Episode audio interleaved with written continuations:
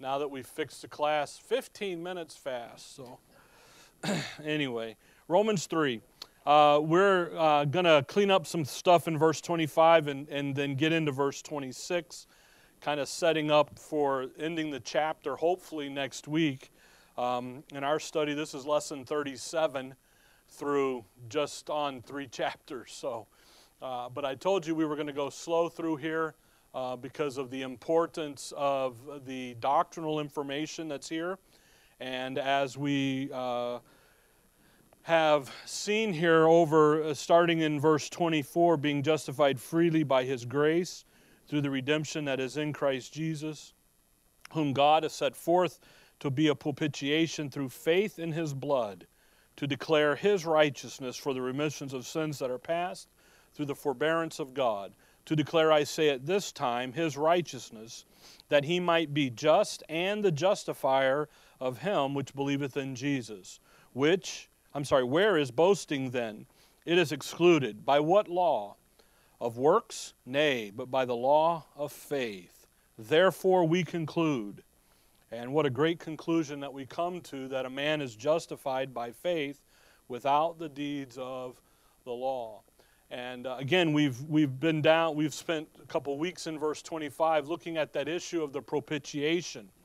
And now, as we begin to, uh, again, clean up some stuff in verse 25, look at verse 26 with the goal of ending the chapter next week in, about that issue of the law of faith and uh, going forward. In, in verse 25, whom God has set forth to be a propitiation through faith in his blood to declare his righteousness for the remissions of sins that are past through the forbearance of God. The, the, the ending of that verse, the, the faith in his blood, to declare his righteousness for the remissions of sins that are past.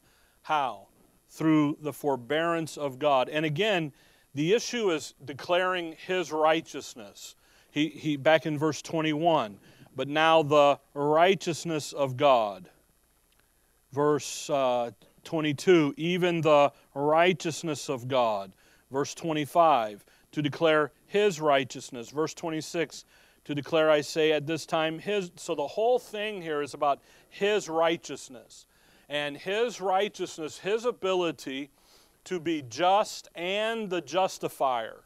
His ability to come in and say, man is guilty. That's what we've been seeing. The courtroom, again, we're back in the courtroom thinking here. They, he, we, Paul has pr- uh, proved the case. The judge has come down and said, Man is guilty. However, I'm going to be so just. My holiness, my righteousness, my integrity is intact. But at the same time, I'm going to come over here and give the answer to man's sin and to, to give the answer, the, the plea deal, if you will, to the condition, and that's going to be in the propitiatorial work of my son. So now I am the justifier. So I am he, he is able to go through and to do both. And what begins to happen here in verse 25 is that he set forth to be a propitiation through faith in his blood. And that the the work of the Lord on the cross at Calvary is the answer for man's sin all the way back to Adam. And that's where Paul is dragging us in our thinking here. And he does it through the forbearance of God. That, that word forbearance, to extend time for payment, okay? To, to, push, to push the issue of, of receiving the payment um, down the road. he, he's patiently waiting for payment. You know, if you have a credit card, you have what's called a grace period. Really, it's a forbearance. They're waiting to be paid. You know, you go into the restaurant, you order your meal, you eat, you pay with the piece of plastic. What are you guaranteeing? You're going to pay the bill. It says so on the bottom of your receipt. If you read the receipt, that the signer, you know, guarantees he'll pay the bill. But you don't pay it then. Where do you pay it? In 25 days or whenever you, it comes to you. That's kind of that's the idea there of the forbearance, and we're going to see that as we go down. So, what happens here in the, the, the legalese here in verse 25 is how can God legally deal with your sins your problem, your nature, and at the same time not violate who He is, His righteousness, His justice. And really, that's why verse 26 is such a key, if not the key verse in all of Paul's epistles to declare, I say at this time, his righteousness, that he might be just and the justifier of him which believeth in Jesus. So, in, in the, the legal document, the court record of Romans, think about, you know, they go read the transcript, okay, here's the transcripts.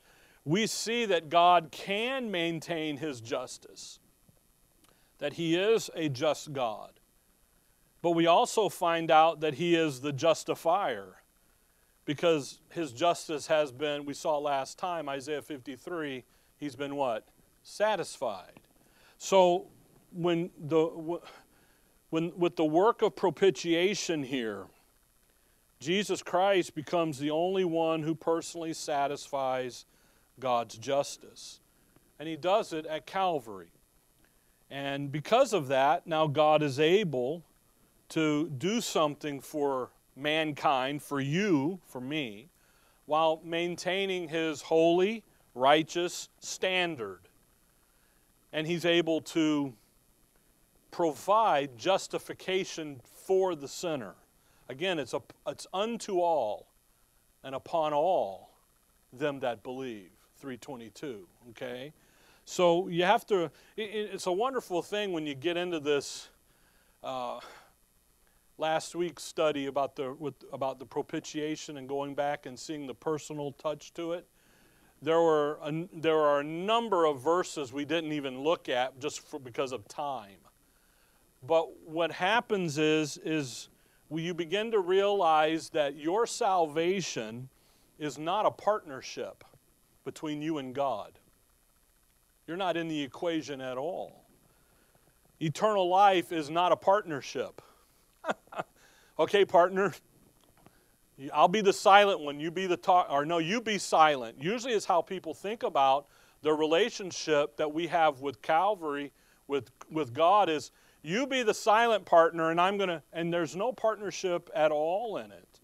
We're not partners with God. That's why I said before, the propitiational work here isn't done between, for, it isn't done between us and Christ, or Christ, he, it's done between the Father and the Son. And that's why I was trying to show you that that transaction is between them. He then turns to mankind and says, I'll uh, make that avail to you. it's like the Abrahamic covenant back there in Genesis. God made a deal with himself when he did the Abrahamic covenant. He then allowed Abraham and Abraham's seed to be a part of it if they would do certain things uh, a covenant is a wonderful thing. It's agreement between two parties. you know, that's what it is. We make a covenant. You know, uh, I, we have Q and A this afternoon, and uh, Gary sent me a list of questions. I had to pre-read them and scan them for the good ones. You know, but uh, in a you know a testament goes in force after the death of the testator, but a testament is not a covenant but a covenant can be in a testament. Okay? A testament is here's what my wishes are once I'm gone. And by the way, in that, I have an agreement with Paul that needs to be honored and worked out. There are two different elements, two different things. Paul says we're the ministers of the New Testament. And everybody has a cow over that. They're in, uh, and, and what it is is you, you got to understand where, what does Paul talk about in the rest of that chapter? The spirit, not the letter. See, there's a so anyway. I say all that because the covenant, uh, the, the agreement here is between the Father and the Son when it comes to the propitiatorial work. And you understand that by that phrase, through faith in his blood. And that's the part that we're looking at as we come through. You and I, we're called to have faith in Jesus Christ, in his shed blood. But the Father as well did too. And in light of the propitiatory. I, I love that word. I've I, I got it written everywhere. You know, the, okay. In light of the propitiatory work of Christ, the Father Himself put His total confidence and trust in what His Son's blood was to achieve. And when He does that, that then becomes an issue of regardless of what man does. Uh, hold on here, come back to 1 John chapter 2. Interesting verse back here. And I know John belongs to Israel, but we all work together, okay? Regardless of what man does, whether man believes or not, God is satisfied in what his Son has done and has accomplished and achieved as he fulfilled the will of the Father. And again, regardless of what man does. 1 John 2, verse 2.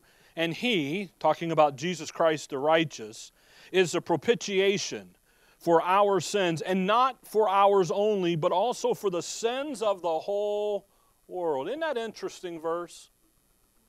You know, he, that verse obviously talking to the little flock and their program and so forth.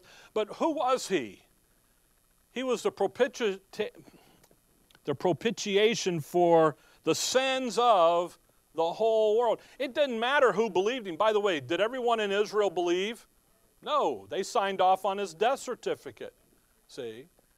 So when you come back into Romans 3 here, Jesus Christ, the faith of faith in his blood, regardless of what man does, the Father placed his confidence and trust in what his son was achieving and accomplishing on the cross because it was a part of the plan. Come over with me to Isaiah chapter 1, or back with me to Isaiah 1. It's an interesting thing when you think about God the Creator. We're talking about the heavenly places. We'll talk a little bit about this. You know, God loves freedom. So he gave man free will. But in doing that, he took a risk. He made man to come along and to wor- a creature to come and worship him and honor him, but to do it based on a free will, based on their choice to do it. And in creating Adam that way, or mankind that way, he took a risk doing that because he knew what could happen.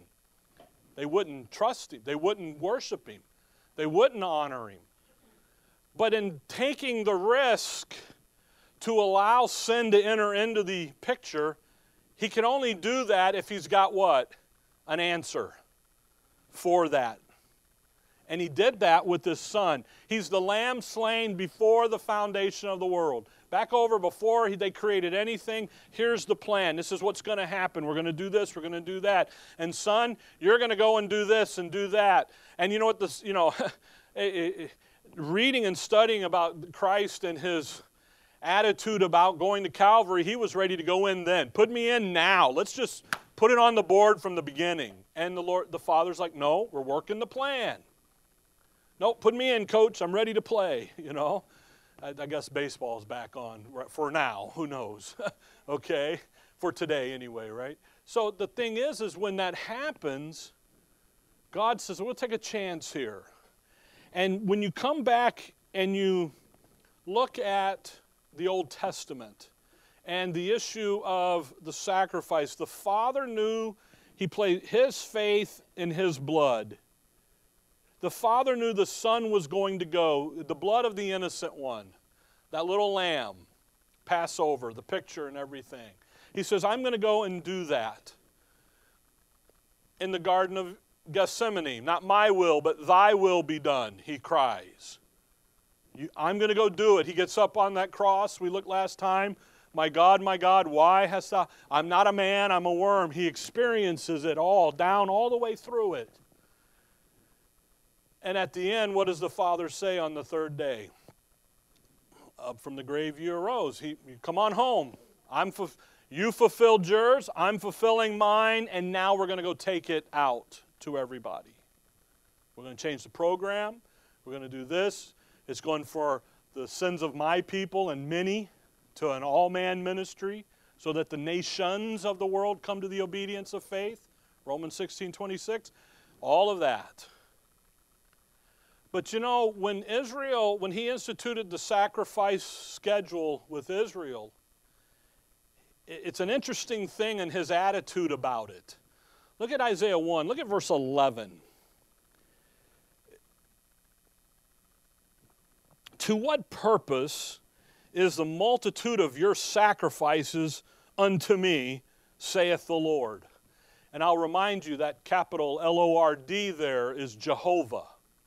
Okay, that's what that word means. Jehovah. By the way, to know whether it's God the Father speaking or God the Son, in the Old Testament, okay, you have the use of the word God on the end. So if it's a, I got to get my note, hang on a second, because I, I just had this, because it was one of Gary's questions. So, no, that's okay. It's, it's okay. So, capital L O R D, and then capital G, little o, little d, is the Son. God the Son. Jehovah the Son. But when it's capital L, lowercase o r d, and in capital G O D, that's God the Father, Elohim. Okay? So the, your translators did that so that you could identify who's speaking in the text. So when it is just capital L O R D, Jehovah, it's the Son. That's who's talking. And you learn that from the text. Now, in the New Testament, you never see that combo. Because in Matthew, Mark, Luke, and John, who's on the, who are they talking about? The Son. There he stands. Okay, so it's Lord, capital L, lowercase o r d. Follow that? All right, anyway. Where were we? Verse 11, Isaiah 111. Except the Lord of hosts, Jehovah. Uh, verse 11, I'm sorry. To what purpose? Notice the question Is a multitude of your sacrifices unto me, said the Lord? I am full of the burnt offerings of rams and fat of fed beast. And I, notice, delight not in the blood of bullocks or of lambs or of the he goat. What? You telling us we got to do all these sacrifices? And what's his attitude here? I'm not, I don't delight in that stuff. What's the purpose? Isn't that it's fascinating? What's the purpose? Come over to Amos chapter 5. Amos chapter 5. By the way, what was the purpose of them doing those sacrifices? It, it was for the issue of redemption, atonement, but it was also for them to do what? Obey the, obey the commandments of the Lord. That's ultimately what it was. The commandments of the Lord said, go do this. And by faith, what were they going to do? Go do it. And those that didn't, they didn't have faith. And the issue with faith in all the Old Testament is the issue. Uh, Amos 5, you found that now? Amos, Obadiah, Jonah, 5, 521. I hate, I despise your feast days. Amos 521. And I will not smell in your solemn assemblies. Though ye offer me burnt offerings and your meat offerings, I will not accept them, neither will I regard the peace offerings of your fat beasts. Take thou away from me the noise of thy songs, for I will not hear the melody of thy viols. you think he's happy right now with Israel? He's not. But just notice, he says, I hate them, I despise them. They're supposed to be a sweet smelling savor to him, and he's like, not anymore. I don't want to even smell the stench anymore. By the way, I don't know if you've ever thought about how much animal sacrifice these guys went through on a daily basis, but also on a yearly basis, and the stench from it would have just been. Anyway, go, go back to uh, Micah, or go over to Micah. Keep going. Micah. It's right before that other little book, Nahum after, after Jonah. Micah, Micah 6. Micah 6. Micah 6 6. Wherewithal shall I come before the Lord and bow myself before the high God? Shall I come before him with burnt offerings, with calves of a year old? Will the Lord be pleased with thousands of rams or with ten thousands of rivers of oil? Shall I give my firstborn for my transgression, the fruit of my body for the sin of my soul? Will, will the Lord be pleased with all that? The answer is no. He says, I hate it. Micah 6, 6, and 7. I hate it. I despise it. I don't want to have it. Verse 8 He has showed thee, O man, what is good, and what doth the Lord require of thee, but to do justly, and to love mercy, and to walk humbly with thy God. You see that on a bumper sticker on the back of cars. They got no clue what's going on, by the way. Now come back to Isaiah 53. They just like, because it makes good preaching, makes a good bumper sticker. Do justly and love mercifully, and you know, anyway. Isaiah 53. So the Lord, notice God's attitude towards those sacrifices. Don't like them, don't, I hate them. They're a stench. I despise them. But, but look at Isaiah 53, verse 10, talking about the sacrifice of his son. Yet it, what? Pleased the Lord to bruise him. By the way, the Lord there, see that capital L O R D? Is Jehovah the Father here. How do you know it? Because the verse, the context tells you. Anytime you run across any word you struggle with, read the context. Read the verses around it, read the chapters. You know what? Just read the whole book. Just read the chapters around it, because sometimes the context will be several chapters long and not just the immediate verses. Or the context, it'll show up after. Anyway, the Lord, it, but it pleased the Lord, Jehovah the Father, to bruise him. He hath put him to grief. When thou shalt make his soul an offering for sin, he shall see his seed, he shall prolong his days, and the pleasure of the Lord shall prosper in his hand. He shall see of the travail of his soul, and shall be what satisfied? What sacrifice pleased the Father? What, what sacrifice pleased the Godhead? It wasn't Israel's system, it was who? That propitiatorial act of his son. That's what he accepted. That's what made him satisfied. See? So when you come back to Romans 3 in verse 25, and he talks here about the faith through faith in his blood to declare his righteousness, that issue back there in time past, he wasn't pleased with it at all. But when Christ dies, the end of the Gospels, the end of his life there, now what is what's going on? He's satisfied. So the Father now comes along and says, Well done, there's my son, uh, everything's good. You see, the Father had complete confidence and trust in his Son's blood through, for the remission of sins that are past. Wow. What was going on back there? Again, why did Israel have to do the Passover, the, the sacrifice stuff? Well, it saved them from the death angel and the plague, but it became a picture of what? Of who? Of the coming propitiatorial act. Okay? That's the issue of the forbearance in the verse. Forbearance, sins of the past when he says this in verse 25, he's not remissions of sins that are past through the forbearance of God. He's not talking about individual sin. You know, I've heard this passage used. If you trust God, He'll forgive your sins of the past up here to the moment. Okay? And they use this verse. Problem is, is what about the future ones that you're going to commit? Now I got to go over here and get. I, I, I He's, he's, here you are, you trust him, this timeline. He forgave all that. Now you get over here and you sin. So now you got to go back and retrust him so he'll bring them up to date. See? That's how it's taught, by the way. That's how they keep you working for your salvation. Short account systems ideas come in. Okay? So he's not talking about the individual but rather he's talking about a dispensational issue of time past. Look at verse 26.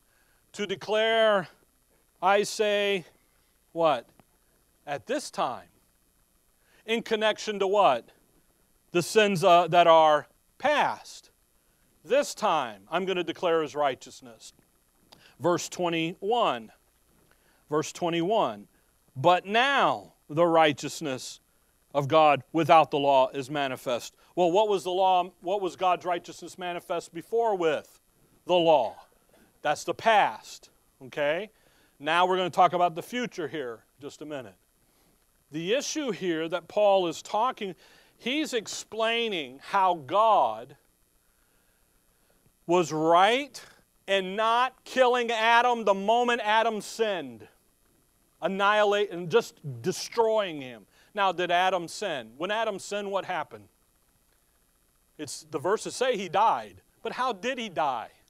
Spiritually, his light went out. Adam and Eve were created in the image of God. The God's image imagery all through Scripture is one of light. In Psalms, it says, Your garment is light, you're clothed with light. Their light went out, if you will, okay?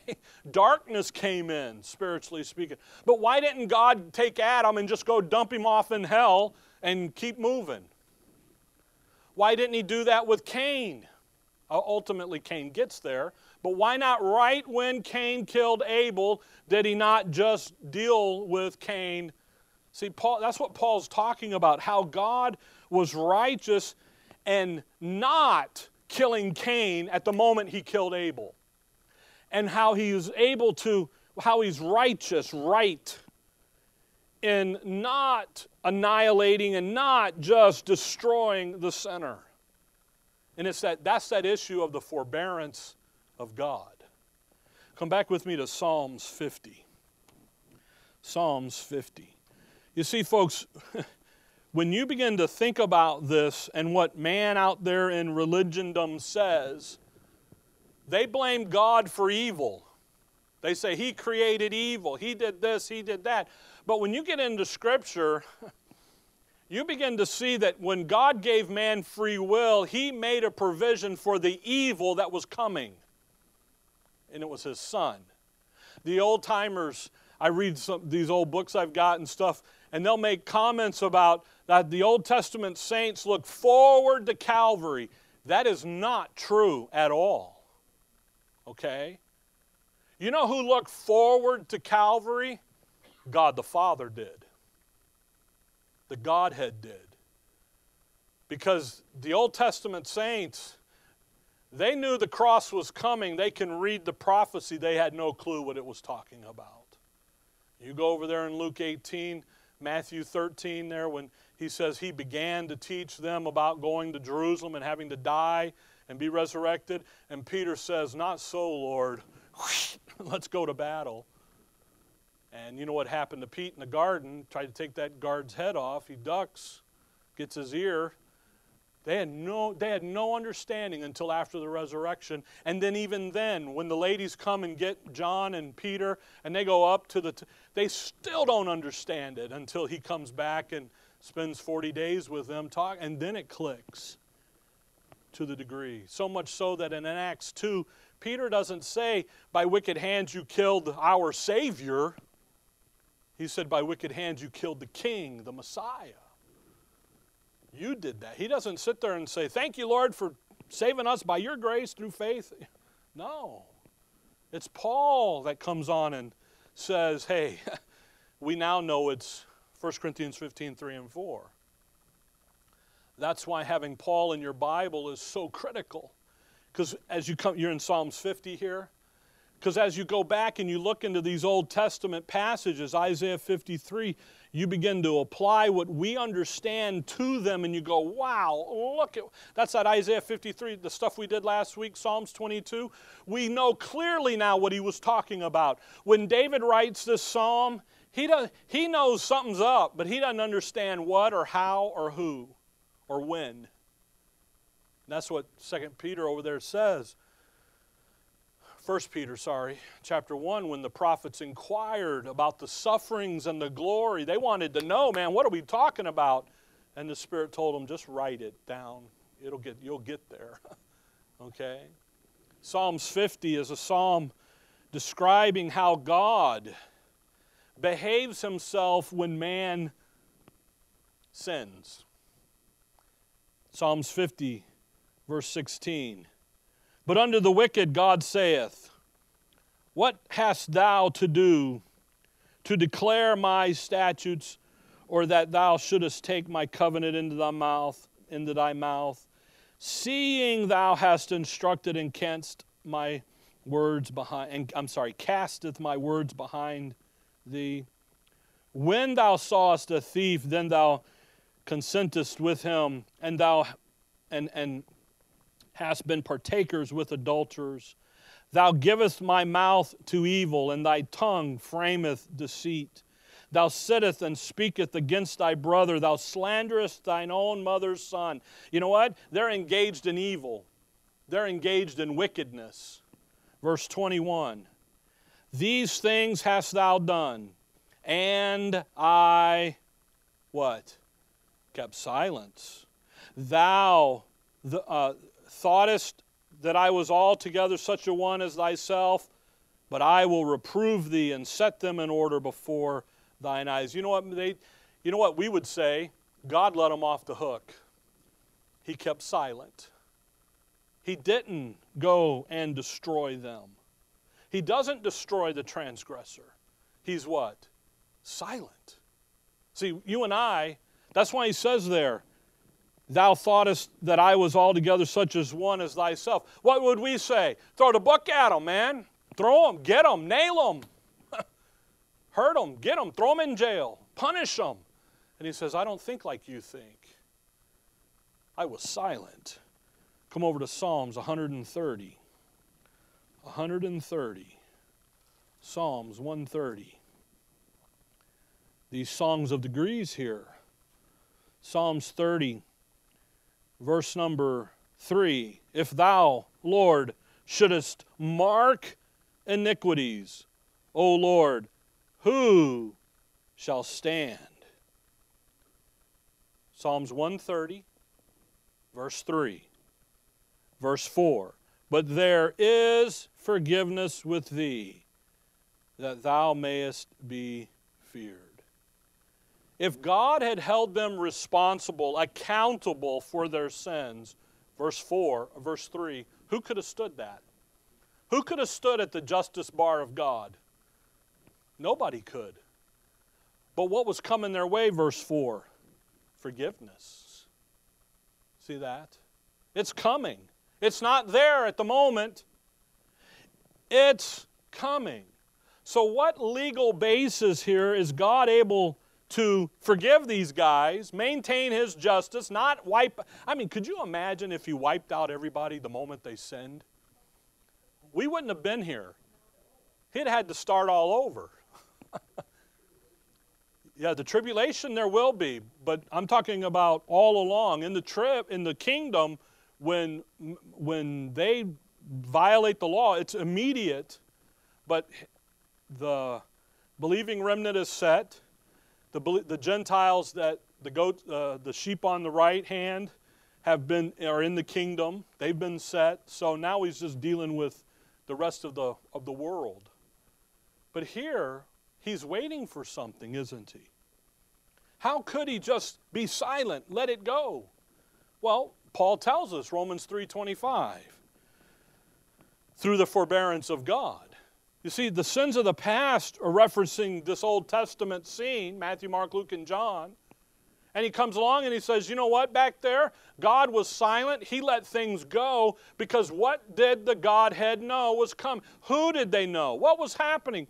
The propitiatorial work. They knew the Calvary was coming.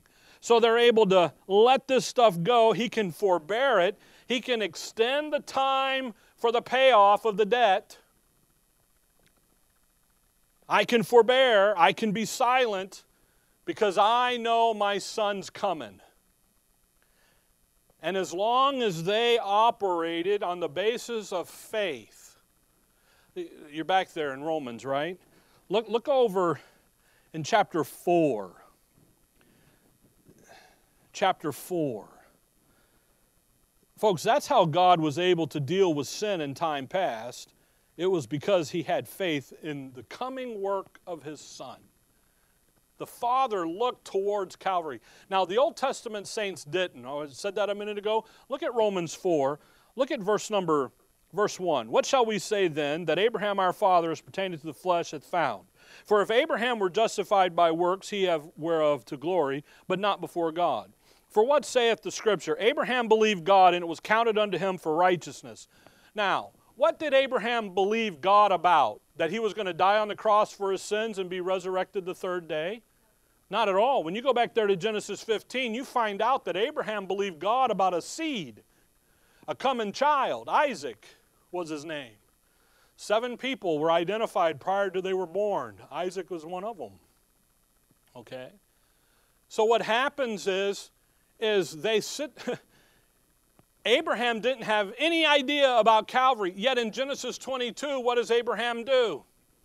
Abraham takes Isaac up on the hill, and we see that beautiful picture, that type of Calvary, where he binds Isaac and puts him on the altar. He's ready to slay him. But in that picture, I, Abraham doesn't understand he's picturing Calvary. Abraham, Abraham is, un, is, is operating on the basis of faith in God's word to him about the issue of that seed and the issue of resurrection life. See, faith has always been the issue. That's why Abraham will be later in this chapter and in Galatians called the father of those that are in faith. He's, the, he's Father Abraham of those who believe they're in now those are my paraphrases okay? If you go look for those verses like that you'll never find them okay? But that's the issue. So in 325 yes whom god set forth put it out there open display.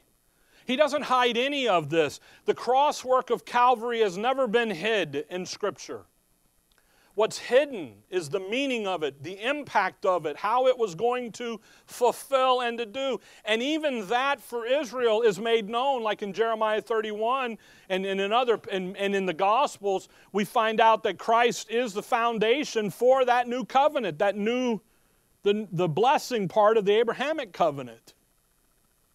The Abrahamic covenant's the big guy, and he's got sections underneath it the Davidic covenant, the Palestinian covenant, and the new covenant.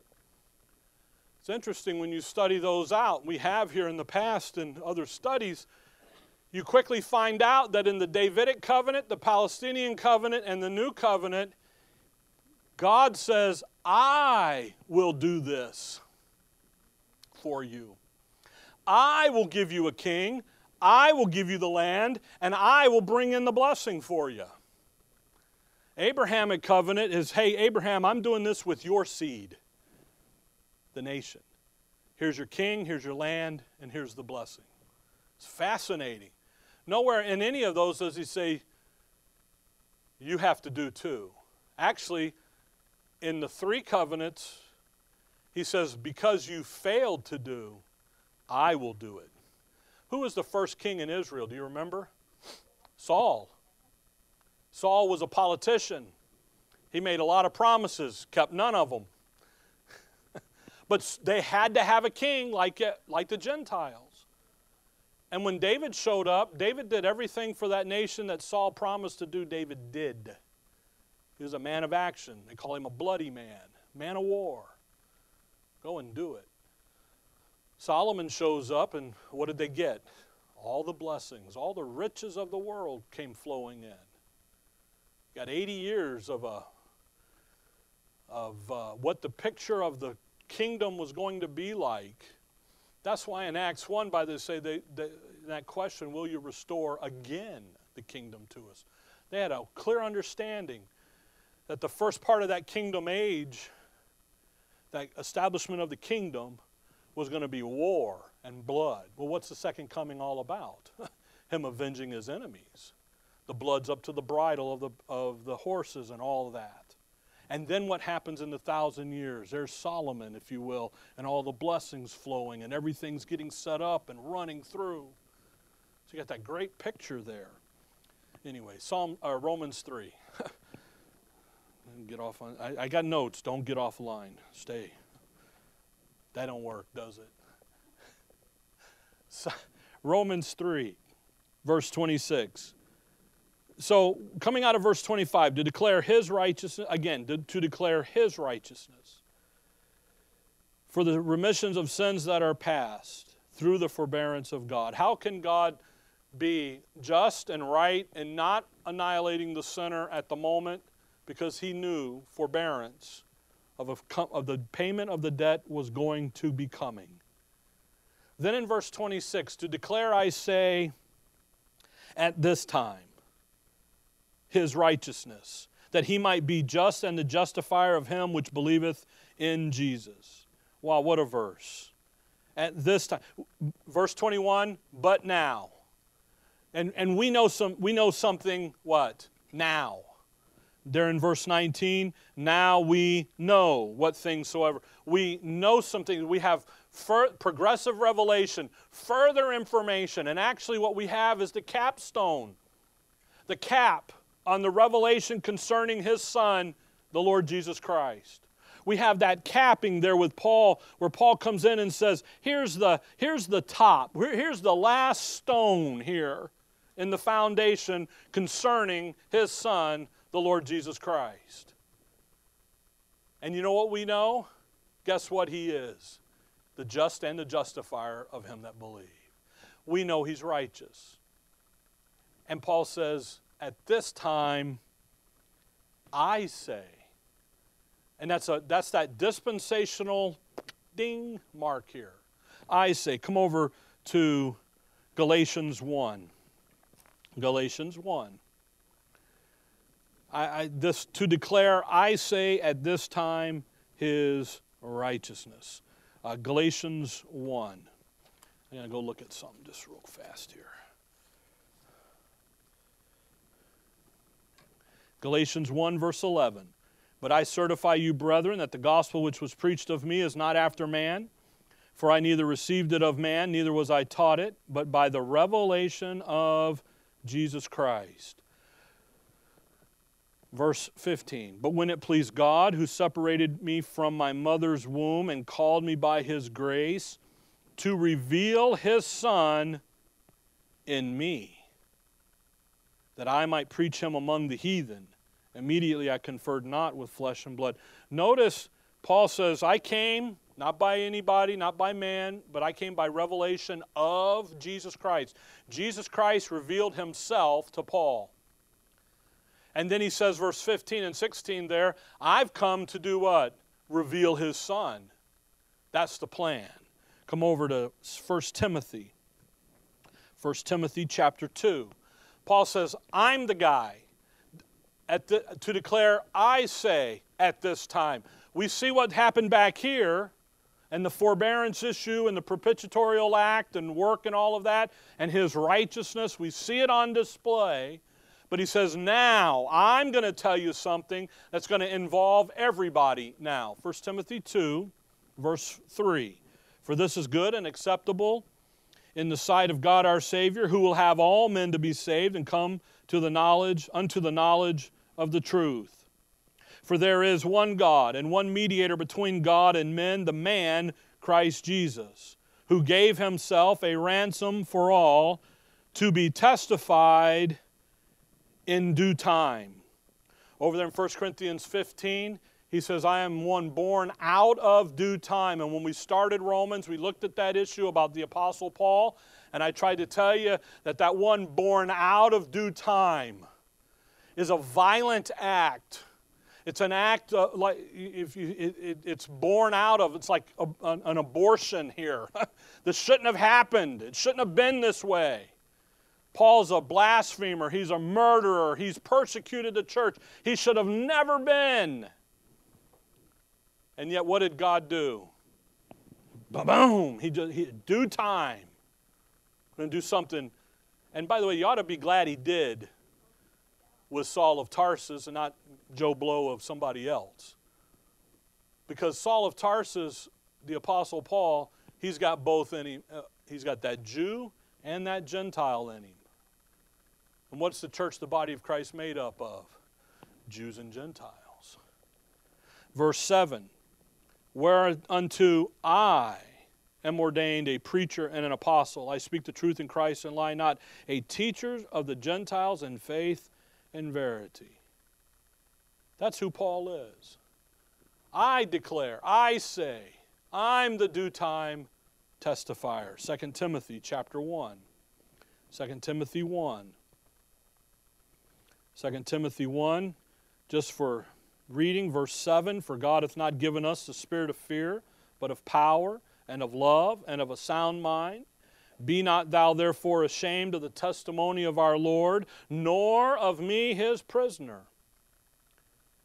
But be thou partakers of the afflictions of the gospel according to the power of God, who hath saved us and called us with a holy calling, not according to our works but according to his own purpose and grace, which was given us in Christ Jesus before the world began, but is now made manifest by the appearing of our Savior, Jesus Christ, who hath abolished death and hath brought life and immortality to light through the gospel, whereunto I am appointed a preacher and an apostle and a teacher of, of the Gentiles.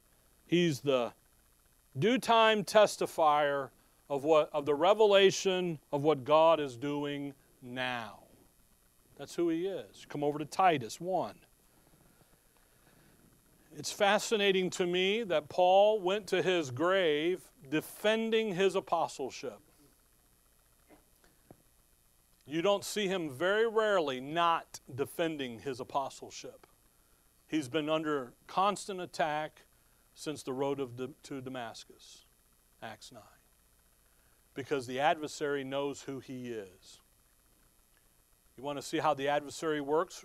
Go look through Acts. Read through Acts, the first nine, ten, all of them chapters. And you want, with special note in this reading of how the adversary works. He's been against Peter and James and John and, and the little flock. And then all of a sudden in Acts 9, it switches to a guy named Paul. So if the adversary knows who God's using, what's wrong with dumb thump man? Can't figure it out. Anyway, that's a oh, by the way, that's a rhetorical question. okay. Titus 1 1.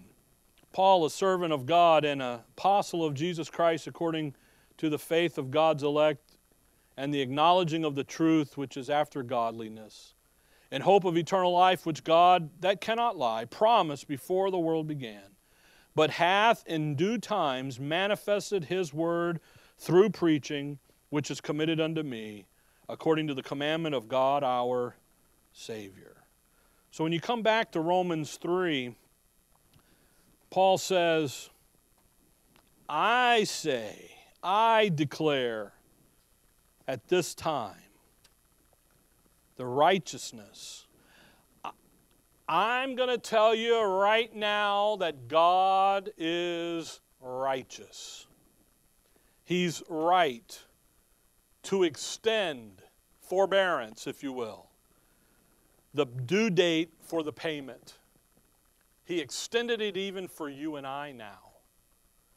What was going to happen in Israel's program? What was happening? They just killed the Messiah, didn't they?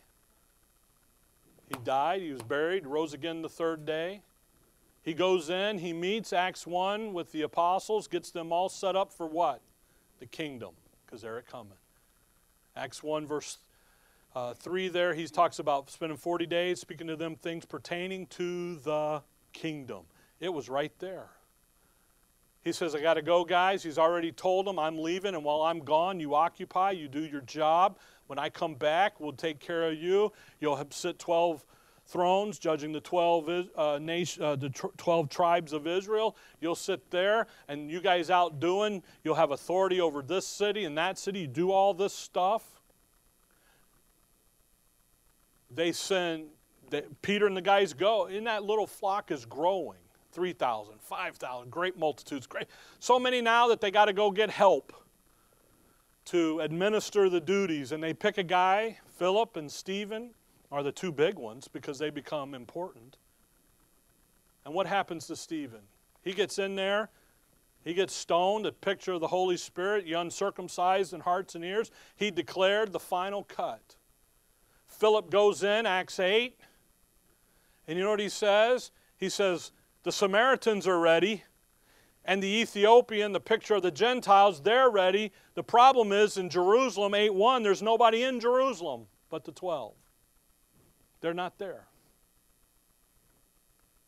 The world's ready, but Israel isn't. So it's time for you to come back, Lord. So he sees the Lord doing what? Standing. Because the Lord's coming back to purge out the dross of Israel. The whole of the 70th week, uh, Daniel 9 24, 70 weeks have been determined upon thy people. The whole of the 70 weeks is nothing to do about the Gentiles, it has everything to do about the nation of Israel. And the tribulation, the great tribulation, the last three and a half, is, has everything to do about Israel, nothing about you and I. Well, we won't be here, but the Gentiles. Has nothing to do about America, has nothing to do about Russia, Turkey, any of those yahoos over there. China, none of them. It has to do with him coming back and cleaning and fixing and getting out the rebel and the dross of the nation of Israel, his people, because it's his people that are going to then turn and go to the nations and clean them up. So you got to understand that flow of the, of the channel of blessing. That's, uh, we're going to see down here in Romans 3 where he says, shall justify the circumcision by faith and uncircumcision through faith. There's something else going on there than just saying it's by faith or through faith. You see, Israel was that channel of blessings. Genesis 12, right? He says, Abraham, your seed, and they're going to be, they're going to bless the families of the earth. So when you hear the yahoos start talking coronavirus and all this nonsense about being the end of the world and all this, you just go, you know, they don't know what they're talking about when it comes to Scripture. It's not a fulfillment of anything in Scripture. It's been happening since Adam fell. You know how you know? Because Adam went and worked in the garden, and what did he deal with? Thistles and thorns. They weren't there before. Now they're there. He's been, that's the stickum virus. They stick you. You're going to stick them, okay? But in 326, you know what he says? He says, you know what? It's God is right. I'm going to declare his righteousness. He's right in pushing the due date down to include you and I. That's why every morning you wake up is another day of His grace. And you and I say amen, but you know what? The world should be saying amen. Because what's next for the world? And if you and I understand the propitiational work, and you, you and I do, they don't, they need to do what? They need to hear that, don't they? And then you go and do that. That he might be just and the justifier of him which believeth in Jesus. Now, the believeth in Jesus is the issue. The just and the justifier. His justice is met. He's, his righteousness says, that man's guilty, and here it is, boom, and now he's the justifier. We're going to put man's sentence on the Son. The Son goes to Calvary, takes, pays the bill. The resurrection, there up there, where um, he, resurrection says paid in full. It's done. Now, the end of this verse, believeth in him, believeth in Jesus. Verse 27, wherein is boasting then? The, the, the end of verse 26 is what's now going to get us into the law of faith, which we're going to talk about next time. But the issue of faith, turn the page to chapter 4 there, verse 5. But to him that worketh not, but believeth on him that justifieth the ungodly, his faith is counted for righteousness. What's going to happen here now is Paul is going to establish in the legal document, the courtroom standing, that the issue with God is has been and always will be faith. Faith is the only response that the propitiate that the propitiatorial work of Christ will accept. Where's the boasting? How could if Abraham could boast there, he couldn't do it. Verse 2, he couldn't do it before God. He could do it before anybody else. By the way, Abraham does. You go back there and read about Hagar and Ishmael. But here now, in the legalese, faith becomes the issue. So, what we learn here is that the basis of salvation, justification, in every age is the blood. No, okay, verse 25, 26. Regardless of the age, the basis of salvation is the blood. The means of salvation, again, in every age, is always faith. Well, but Rick, what about when the Israel went and did sacrifices? Yeah, who why in the world would they go and do the sacrifice? Who told them to do the sacrifice? God's word did, the commandments do. Moses did, right? But what are they obeying? The word to them said for them to do what? Go do. They have to have faith in the word. Because if they did, then what did they get? The blessing. See, there's faith. The object of faith is always God's word. It's always God.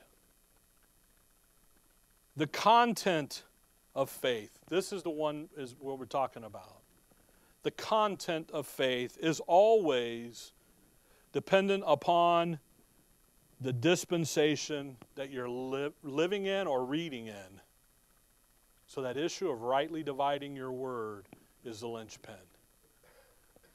When you talk about justification, usually we're talking about being saved from or saved to unto eternal life. okay, that word salvation's got a lot of different meanings again. Work out your salvation with fear and trembling. That's Philippians.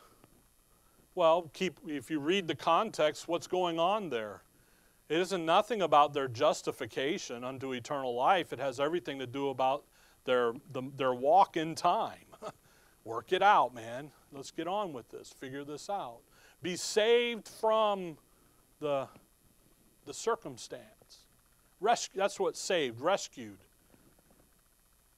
In salvation, the, all, again, all of it here has to do with faith and what the Word of God to you says. Walk in the light that you have. That He's talking to you. That's why when you hear people talk about working for their salvation, a works based gospel, that, no, that's not what the Word of God says to you today in the age of grace. To you today in the age, He says, not by works of righteousness. Peter looks at Cornelius in Acts there, and he says, By works of righteousness are you saved. Paul tells you and I, not by works of right. So was Cornelius saved into the body of Christ or into the little flock? Little flock. How do you know? Well, by what Peter told him and by what then Cornelius believed. Cornelius believed Peter, and God didn't go, okay, yeah, but I'm going to put you over here. He's moving in, see. Okay? To declare at this time God trusted, had his faith, his confidence in the work of his Son at Calvary. That took care of the Old Testament through forbearance. That brought it all the way up to the moment you trusted him. And it will bring it all the way out to that future when he finally deals with the sin issue once and for all and establishes the new. But then it will always be there because the propitiatorial act of Christ only happened one time. And the verse in Hebrews says, once for all. It'll never happen again because it's already happened. Okay? We'll pick up in verse 27, finish the chapter next time, dealing with the issue of the law of faith and uh, work that, hammer that out a little bit more because actually that law of faith goes down into chapter 4 and uh, we'll deal with that accordingly, okay? All right. Dear Heavenly Father, we thank you for the morning, Lord. We thank you for your word. And above all, Lord, we thank you for who we are in your Son. We give you the praise and the glory for that. In your name we pray. Amen. All right.